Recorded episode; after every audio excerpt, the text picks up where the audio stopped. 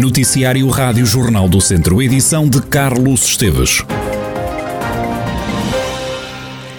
É já esta sexta-feira que acontece o Encontro Nacional de Sapadores Florestais. O encontro vai decorrer em Vila Nova de Paiva. São cerca de 300 inscritos, mas deverão estar envolvidas no encontro perto de 500 pessoas, entre participantes, entidades e organização. Alexandre Carvalho, secretário-geral adjunto do Sindicato Nacional da Proteção Civil, que organiza a iniciativa, diz que as expectativas são boas neste regresso do encontro. As expectativas já são altas, não é? Tendo em conta que nós temos todos os meios que fazem parte do DSIR aqui no nosso encontro, que vai ser amanhã, prevemos que a adesão seja bastante grande, para além daqueles 300 pessoas que nós tínhamos inscritos, com a participação das escolas, com a comunidade local e também depois com as comunidades aqui à volta, prevemos que possamos bater, se calhar, os recordes que nós estávamos a pensar quando iniciámos este desafio. Debates, exposições, são estas algumas das iniciativas que integram o programa. No debate marcado para a parte da manhã, pelas 10 horas, intitulado O Passado, Presente e Futuro dos Sapadores Florestais, vão marcar presença várias personalidades, entre elas o secretário de Estado da Conservação da Natureza, Florestas e Ordenamento do Território, João Paulo Catarino. Ora, este Encontro Nacional de Sapadores conta com o apoio da Câmara Municipal de Vila Nova de Paiva. Paulo Marques, presidente da autarquia, destaca a importância destas iniciativas não só pelo tema, mas também como forma de divulgar o Conselho. Tentámos muito que este primeiro Encontro Nacional fosse feito no nosso Conselho, também para dar um sinal a todos os outros promotores que queiram fazer e utilizar os nossos serviços e o nosso município para fazer encontros, para fazer palestras, para fazer conferências, para perceberem que nós estamos prontos e sabemos receber todas as pessoas. Vamos ter um encontro com muita gente, com muitos participantes, acima de 300 participantes, com conferências muito interessantes. O assunto em si é bastante interessante, mas para nós o mais importante é receber todas essas pessoas, recebê-las bem e fazer com que elas mais tarde voltem aqui para passar um fim de semana ou simplesmente para visitar e poderem usufruir das nossas paisagens e da nossa gastronomia. Paulo Marques, o presidente da Câmara de Vila Nova de Paiva, onde esta sexta-feira acontece o Encontro Nacional de Sapadores Florestais. Uma das iniciativas do encontro é uma palestra sobre a importância dos ecossistemas ribeirinhos, dinamizada pelo Grupo dos Estudos de Ordenamento Território e Ambiente, e uma ação de destaque, sobretudo porque nas últimas semanas o tema da poluição no rio Paiva tem estado na ordem do dia. A Superior de Saúde de Viseu é uma das 18 instituições de ensino superior no país que está envolvida na criação do Conselho Nacional do Ensino Público de Enfermagem, uma organização que quer promover a discussão pública sobre matérias como a necessidade de renovação dos docentes e a articulação formativa com as unidades de saúde. No final de 2021 realizaram-se as primeiras reuniões por um grupo de trabalho constituído por responsáveis pela formação em enfermagem de todas as escolas do país, que culminaram com a formalização do Conselho através de uma carta de princípios que foi assinada esta semana. Diz-lhe ainda que a Entidade Nacional para o Setor Energético realizou mais de 150 fiscalizações em todo o país por causa do preço dos combustíveis após a redução do imposto ISP. Também passou por Viseu. A entidade diz que as bombas promoveram um ajustamento racional do preço do gasóleo e também da gasolina. O presidente da Câmara Municipal de Nelas diz que foi apanhado de surpresa com a moção de censura aprovada por unanimidade pela Assembleia Municipal de Carregal do Sal sobre as descargas poluentes na Ribeira de Travassos em Beijós. Joaquim Amaral recorda o trabalho feito para evitar os focos de poluição motivados pela etar do Conselho. Por isso mesmo, o autarca não esconde ter ficado surpreendido tanto com a moção de censura como também com a queixa-crime. A moção de censura é uma decisão de um órgão autárquico do Conselho Vizinho que nós tem a sua autonomia, mas que constamos que não estaremos à espera, particularmente por causa deste processo todo que enunciei anteriormente. Estamos cá para colaborar, para resolver o que seja para resolver, e essa é a nossa postura e é nesse sentido que continuaremos. E a queixa-crime? Tanto a moção de censura como a queixa-crime apanharam-nos de surpresa, particularmente porque estava a ser criada estas reuniões, estas comissões de acompanhamento e esta componente. E com a certeza que havia que, independentemente do que acontecesse, reunimos para resolver estas questões. Confesso que não estávamos à espera deste desenlace, mas estaremos cá para continuar a resolver todas as questões que estão para resolver. Joaquim Amaral, o presidente da Câmara de Nelas, que confessou ter sido apanhado de surpresa com a moção de censura aprovada por unanimidade na Assembleia Municipal de Carregal do Sal sobre as descargas poluentes na Ribeira de Travassos, em Beijós. O autarca diz que as últimas análises às águas que recebeu confirmam resultados dentro dos parâmetros normais. Durante 2 dias, na próxima semana, Viseu vai transformar-se na capital dos professores. A cidade recebe, a 13 e 14 de maio, o 14º Congresso da FENPROF. Vão estar mais de 600 congressistas na cidade de Viriato. Mário Nogueira, secretário-geral da FENPROF, diz que Viseu vai ser durante 2 dias o centro de debate das questões relacionadas com o ensino e a ciência no país. O responsável diz que em cima da mesa vão estar temas como a falta de professores e também o problema do financiamento. A FENPROF, diz Mário Nogueira, está disponível para o diálogo. Os grandes problemas da educação, temos consciência que não se resolvem nem de julho a dezembro, nem para o ano que vem. E, portanto, nós estamos disponíveis para conversar, dialogar, negociar, encontrar uma forma graduada e faseada de lhes dar resposta até ao final da legislatura. Vamos a isso. Agora, não estamos disponíveis para continuar a vê-los arrastarem-se e agravarem-se, porque isso é trágico para o futuro da educação em Portugal. Mário Nogueira, o secretário-geral da FENPROF, que vai reunir em congresso a 13 e 14 de maio. A reunião magna vai contar com a presença de 667 delegados.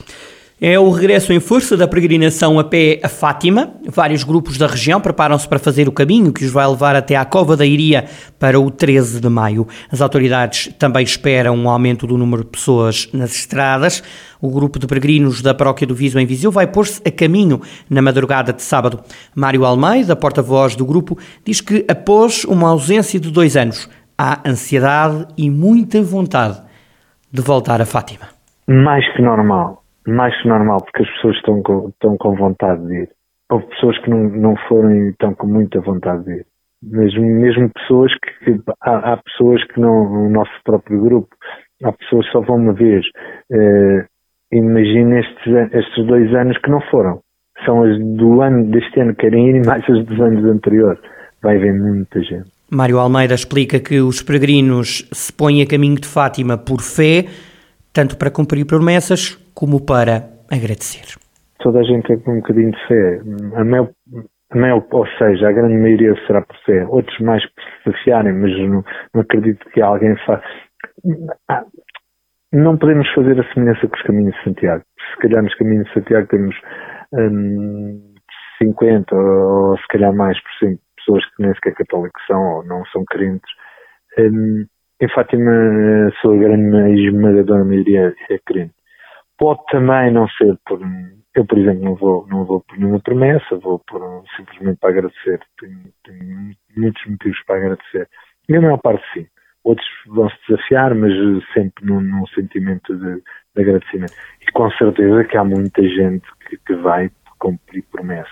As autoridades antecipam um aumento do número de peregrinos este ano para o 13 de maio, como refere Major Mafalda Almeida, Relações Públicas do Comando-Geral da GNR. Em termos de conselhos de segurança, parece-me importante referir, tendo em conta que foram levantadas as medidas implementadas para a mitigação da situação pandémica do Covid-19, esperamos aqui uma afluência de peregrinos muito semelhante àquilo que são os anos anteriores à pandemia.